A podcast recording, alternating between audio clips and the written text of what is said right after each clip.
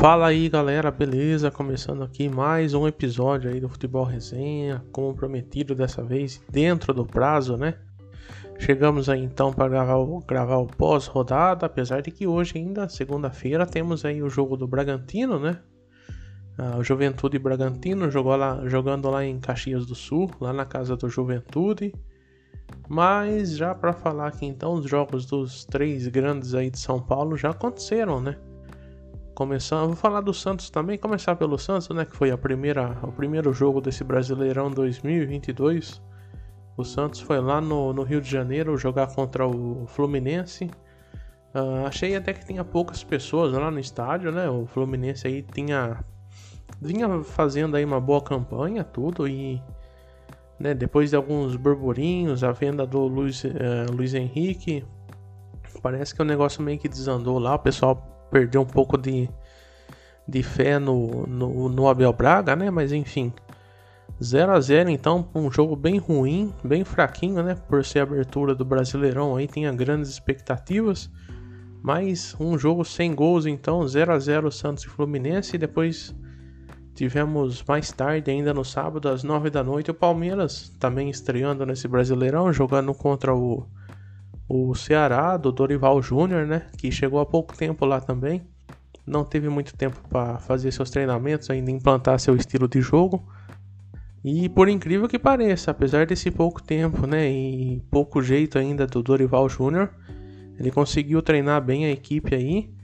E logo aos, acho que não tinha nem 18 minutos, saiu os dois gols do Ceará, então 2 a 0 para o Ceará em menos de, vamos se dizer, menos de 20 minutos de partida. É, o Palmeiras estava bem perdido no campo, não conseguiu se encaixar ali no primeiro tempo. Um jogo bem abaixo do, do jeito Abel Bra já Abel opa, peraí, do Abel Ferreira, né, jogar. Não parecia o Palmeiras do Abel Ferreira, nossa, um jogo bem abaixo mesmo. Isso porque estava com o time titular, o Danilo estava em campo, Gustavo Scarpa, Rafael Veiga, Dudu, Rony, foi aquela tradicional escalação do, do, do Palmeiras. Uh, se eu não estiver enganado, a mesma equipe que jogou a final, né? Do Paulistão no, no final de semana passado. Jogando no Allianz Parque, junto ali da sua torcida. O mesmo time que fez 4 a 0 no São Paulo tomou 2 a 0 do Ceará em menos de 20 minutos aí de partida. E o Palmeiras depois diminuiu. Aí o Ceará foi lá, fez 3 a 1 E, cara, resumindo, Palmeiras perdeu de 3 a 2 jogando em casa. O, teve um pênalti uh, um pênalti no final da partida, né? Tivemos um pênalti aí, o Palmeiras, já nos acréscimos ali, o Palmeiras conseguiu diminuir para 3 a 2 senão seria 3 a 1 Quem bateu o pênalti foi o Gustavo Gomes, aí para tristeza dos cartoleiros, que, instalou, que escalou o Rafael Veiga e o Gustavo Scarpa.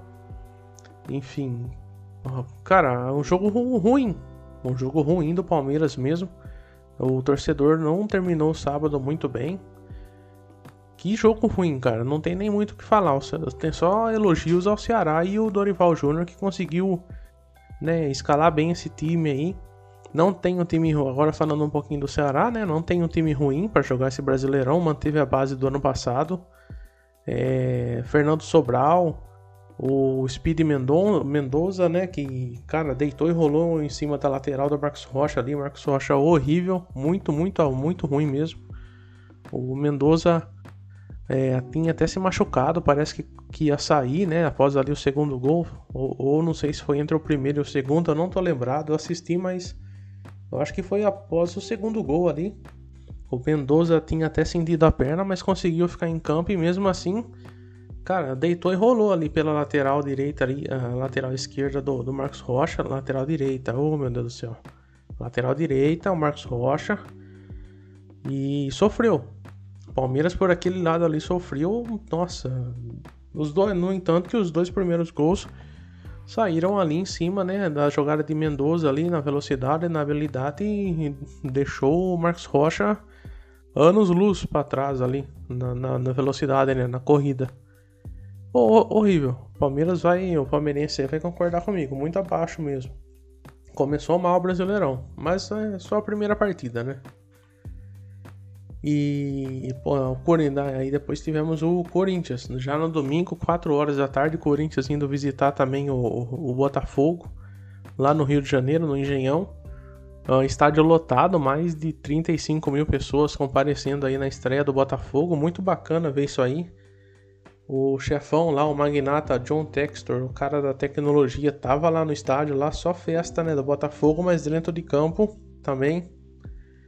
É, não, não, não foi festa, não teve né, alegria, infelizmente, aí por torcedores do Botafogo, mas a alegria veio pro lado corintiano, então o corintiano muito feliz, estreando com vitória no Brasileirão, 3 a 1 para cima do Botafogo.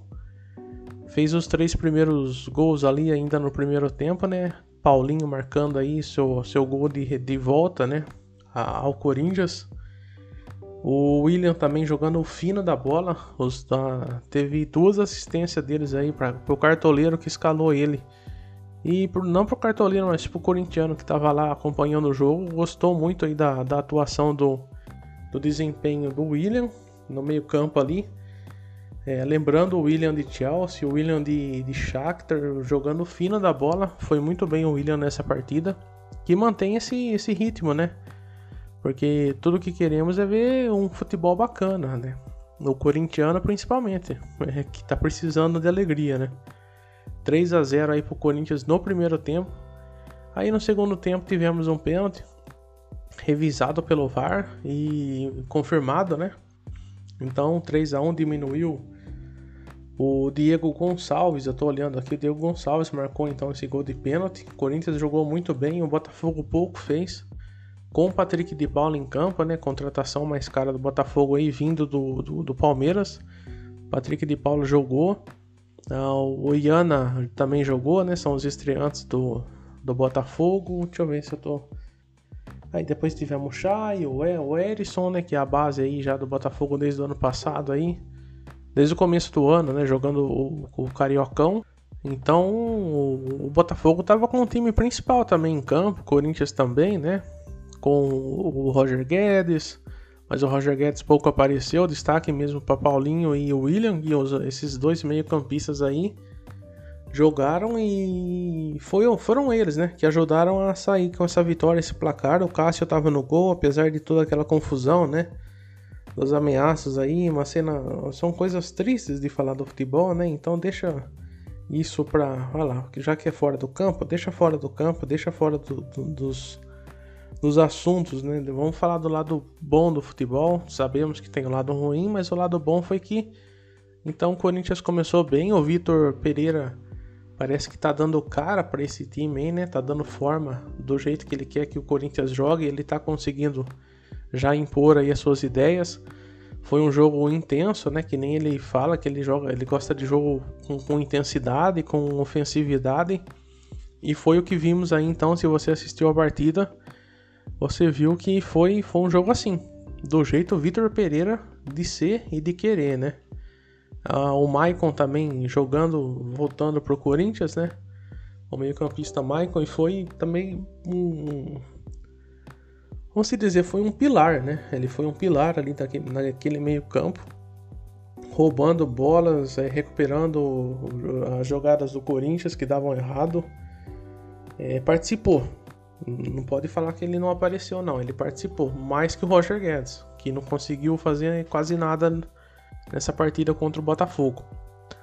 Uh, ah, para finalizar aqui, então, o último paulista, o último jogo né, que, que tivemos no domingo foi o do São Paulo. Foi o último jogo? Acho que foi, né? O Cuiabá que começou mais cedo, Cuiabá e Fortaleza. Então, São Paulo, né? Vamos falar do São Paulo aí, jogando no Morumbi fez uma goleada 4 a 0 para cima do, do Atlético Paranaense. Esse placar aí né, fez com que o Alberto Valentim, o técnico do Atlético, pedisse demissão após a partida. Já não era bom o clima dele, já desde a final lá da, da, da reta final do, do. Oh meu Deus! Do estadual paranaense, né? Do campeonato estadual deles lá. A torcida já vinha revoltada tanto com, com o presidente lá, o Petralha, né? Que bicho, Petralha, meu Deus do céu, ali mostrou o dedo do meio pra torcida, chamou pra briga, falou que a torcida não é tão importante assim pro clube. Ah, foi um, uma anarquia só. E nessa barca aí o Alberto Valentim também com os resultados ruins e não conseguindo nem chegar na final né, do, do, do estadual lá deles, do Paraná. Com essa derrota 4 a 0 foi demitido.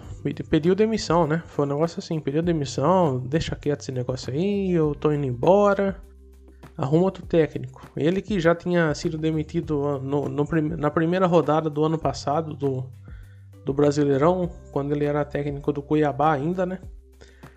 tinha tava tendo bons números, bons resultados, mas por causa de, de picuinhas também extra-campo, né? Do, com, com, com os dirigentes do Cuiabá. Oh, fugiu as palavras aqui. É que eu tô vendo o hat-trick aqui do, do Caleri e, cara, é impressionante, né? Até some as palavras, mas enfim, por causa disso, né? Então, para finalizar, o Alberto Valentim né? Ano passado, na primeira rodada, foi demitido, foi demitido do Cuiabá e esse ano aqui ele pediu demissão também na primeira rodada aí do Atlético Paranaense. Então já, já adiantei aqui o assunto, né? Hat-trick do, do Caleri, três gols na mesma partida. E o quarto gol do, do, do, São Paulo veio dos pés do Luciano também, que já não marcava fazia um tempo aí, já não tinha tendo. Não vinha tendo bons jogos, né? Apesar depois daquela lesão que ele teve mas ajudou bastante a partida, a, a equipe a vencer essa partida, estreando com o pé direito também. Então, o São Paulo jogou muito bem, né? Bastante dominou quase ali a todos os 90 minutos, sofreu muito pouco com, com ataques do adversário, do Atlético Paranaense. Acho que muito por conta também né, desses problemas aí que o Atlético tem enfrentado, tanto tecnicamente como internamente né, dentro do clube, mas refletindo aí dentro de campo. Fez boas contratações, né? Contratou o zagueiro Dedé, contratou aquele atacante lá. Deixa eu ver se eu acho o nome dele aqui. Uh, também tá com o Orejuela, né? Ex-jogador emprestado, né? Ex não, ele é do São Paulo emprestado para o Atlético Paranaense, né? Mas eu quero ver o nome do, do atacante argentino lá, o ah, tá o Marcelo Cirino também, mas é o outro, cara. O outro atacante lá. Que né, chegou ao Canóbio. Augustin Canóbio, camisa 9. E o Marlos também. Eu tinha até esquecido. O Marlos, camisa 10, veio da, da Ucrânia, né? Após anos e anos lá na Ucrânia. Retornando ao futebol brasileiro, mas o Augustin Canóbio, ele começou no banco, por isso que eu não tô vendo ele aqui na, na escalação principal. Eu nem tinha reparado que ele começou no banco, viu? ali no, aqui no banco, então. Entrou no segundo tempo, mas pouco fez, pelo jeito, né? E o Vitor Bueno também, viu? Não sei se vocês repararam ontem, o Vitor Bueno também tá no Atlético Paranaense. Então, se você olhar no papel, o Atlético Paranaense ele não é tão ruim, mas está faltando um técnico lá, né? Que já não vinha se dando bem com, a, com o Alberto Valentim, então agora que ele saiu, se arrumar um técnico bom, é a mesma coisa do Ceará, né? Todo mundo achava que o Palmeiras ia amassar o, o Ceará no, no sábado, jogando ainda no Allianz Parque. Mas tem um técnico bom que é o Dorival Júnior e conseguiu fazer um esquema tático ali bem, bem, bem arrumado, né? E já meio que conhecendo o jeito do Palmeiras jogar, né? Porque já já estamos indo para dois anos de Abel Ferreira, então os técnicos adversários já estão meio que manjados como que o Palmeiras joga. E o Dorival chegou, colocou ali, fez algumas jogadas, alguns esquemas táticos ali, treinou bem os seus jogadores e refletiu dentro de campo com a vitória. E o, o, Atlético Paranaense é a mesma coisa. Ele tem um elenco bom, mas agora falta arrumar um técnico bacana aí para aproveitar essas peças que estão no elenco para assim é, fazer um bom Brasileirão, né? E uma boa Libertadores também, lembrando que o Atlético Paranaense está na Libertadores. E para finalizar, eu tinha falado que eu ia falar no último episódio, falei que eu ia falar sobre a Fórmula 1 nesse final de semana, né? Tivemos o GP, a corrida do, do em Melbourne, na Austrália. O vencedor foi o Leclerc, novamente, né? Vencendo aí a já é a segunda corrida que ele vence no ano, é isso aí? Segunda, né? O Verstappen não conseguiu novamente também terminar a segunda corrida no ano que o Verstappen não consegue terminar a, uma corrida, né, completar. Ele que largou em segundo lugar, Verstappen, as duas Red Bull, né, em Verstappen em segundo E o Sérgio Pérez em terceiro, foi a largada, né? O classificatório de sábado para domingo. No domingo aconteceu a corrida. Verstappen novamente com problemas técnicos aí com, com o carro, né? Técnicos não. Técnico ele, ele manja bastante, né? Já vimos isso. Mas o, a mecânica do carro não está colaborando com a, com a Red Bull aqui em 2022 e o Verstappen abandonou então a corrida. Impressionante também o Fernando Alonso, né? Que ele bateu no, no classificatório de sábado mas ele vinha fazendo um tempo ali para ficar na frente das duas Mercedes, do Russell e do Hamilton, mas não conseguiu fazer uma boa corrida, apesar de né, vinha fazendo um bom treino, não teve ali uma constância, um, um ritmo de corrida muito bom com a Alpine, então terminou em último, né? O Vettel também abandonou problemas é, mecânicos, e o Carlos Sainz também, a Ferrari do Leclerc venceu, mas o Carlos Sainz com outra Ferrari, num erro dele ali na, na naquela final da reta do lago ali, naquele zigue-zague que faz, né, na, em Melbourne, na Austrália, aquele, a, a, aquelas duas perninhas ali, é um zigue-zague mesmo, né, que faz ali no final da reta do lago. Ele errou o trajeto, foi para Brita e não conseguiu voltar para a pista também tinha, tava tendo problemas no carro, o Sainz também, né? Ele estava reclamando do câmbio durante a corrida. Durante o começo da corrida, né? Ele saiu, acho que já tinha. Não tinha nem 10 voltas, acho que completadas. Ele abandonou. O impressionante aqui foi o álbum com a Williams, né? Até a, as últimas voltas. O álbum estava em sétimo, mas como ele não tinha trocado o pneu ainda e todo mundo tava falando que o, o pneu duro da Pirelli estava durando 57 voltas já e se ele não parasse, ele iria ser desclassificado, né? Que obrigatoriamente o piloto tem que fazer pelo menos um pit stop durante a, a, a corrida toda. Então o Albon parou ali na última volta, trocou os pneus e terminou em décimo. Senão ele ia fazer o sétimo lugar dessa corrida, mantendo o ritmo de corrida aí com a Williams, provou que o carro não é fraquinho não, né? Ah, depois então, vamos passar aqui então como terminou a corrida. Corrida muito boa. Né? Tem as reprises aí no Band Sport, se você quiser rever a corrida. O Leclerc com a Ferrari então em primeiro. O Sérgio Pérez vem em segundo com a Red Bull. Em terceiro e em quarto, os dois carros ali da Mercedes, né? O Russell e Hamilton. Em quinto, Lando Norris com a McLaren. A McLaren precisava de um resultado bom e conseguiu. Então, quinto e sexto, os dois carros da, da McLaren, né? Lando Norris em quinto, o Ricardo em sexto. Em sétimo, enquanto o Alonso não teve um bom ritmo, né? Com a Alpine, o Ocon foi constante ali, quietinho, chegou em sétimo lugar com a Alpine. O oitavo foi o, o Bottas, que também todo mundo achava que ele ia fazer parte do segundo. Da segunda parte da. Oh meu Deus, espera aí da segunda parte do grid, né? Dos décimos ali, de 10 para baixo. Final do grid, pronto. Todo mundo achava que o Bottas ia ser final de, de grid, final de, das últimas posições ali da, da Fórmula 1, mas não. Bottas novamente pontuando, né? Se você, para quem não entende, quem fica entre as 10 primeiras posições pontua durante o campeonato. Você ganha pontos. É, é, o novo regulamento da Fórmula 1, né? Antigamente acho que era só os seis primeiros que pontuavam. Em oitavo, o Gasly com a AlphaTauri, que também o parceiro dele, o Tsunoda, aí, tá devendo muito desde o ano passado, né? Não tem um carro ruim, a AlphaTauri não é um carro ruim, mas na mão do Tsunoda não tá rendendo. Já o Gasly parece que nasceu para dirigir, né? Toro Rosso e AlphaTauri. E então em décimo lugar o Albon, completando aí a, os 10 primeiros da Fórmula 1, os 10 primeiros que pontuaram. Tá certo? Ah, tá, a Haas que eu tava.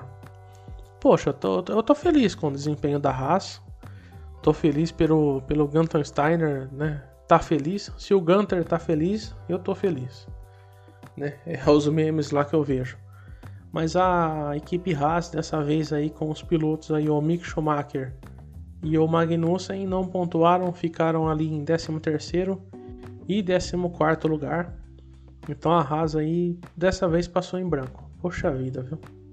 poderia ter pontuado, né? Tô torcendo aí pela Haas esse ano, depois de todas as, as confusões aí que os patrocinadores têm dado para a equipe Haas, né?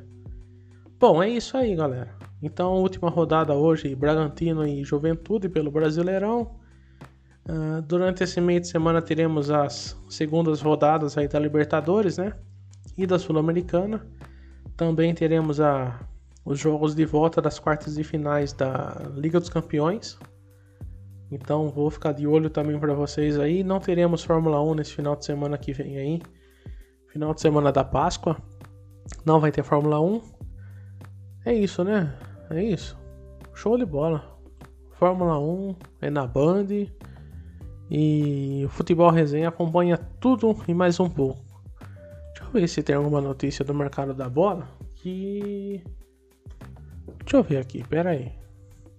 Ah tá, para finalizar, eu tinha visto um, uma notificação aqui no celular, mas é do Lewandowski. Parece que ele tá fechando com o Barcelona, né? Ainda nada certo, mas parece que ele tem um, um, um, um contrato ali, uma conversa verbal para jogar a próxima temporada com o Barcelona. Mas aí eu falo para vocês no próximo episódio, então, que eu tô devendo também um da Copa do Mundo, né? Para mim fazer uma análise dos grupos da Copa do Mundo e depois a gente brincar um pouquinho aí, fazendo de conta que, né, oitavas, quartas de finais e até a final, tá bom? E eu faço um do mercadinho da bola aí para vocês. Beleza, galera? Obrigado aí se você assistiu. Acompanhe aí os outros episódios do menino Fanho aqui, Fanho, coisa muito louca. E a voz, a dicção, que tá que nem a do Paulo André já do Big Brother, né? Um abraço a todos, tchau, tchau.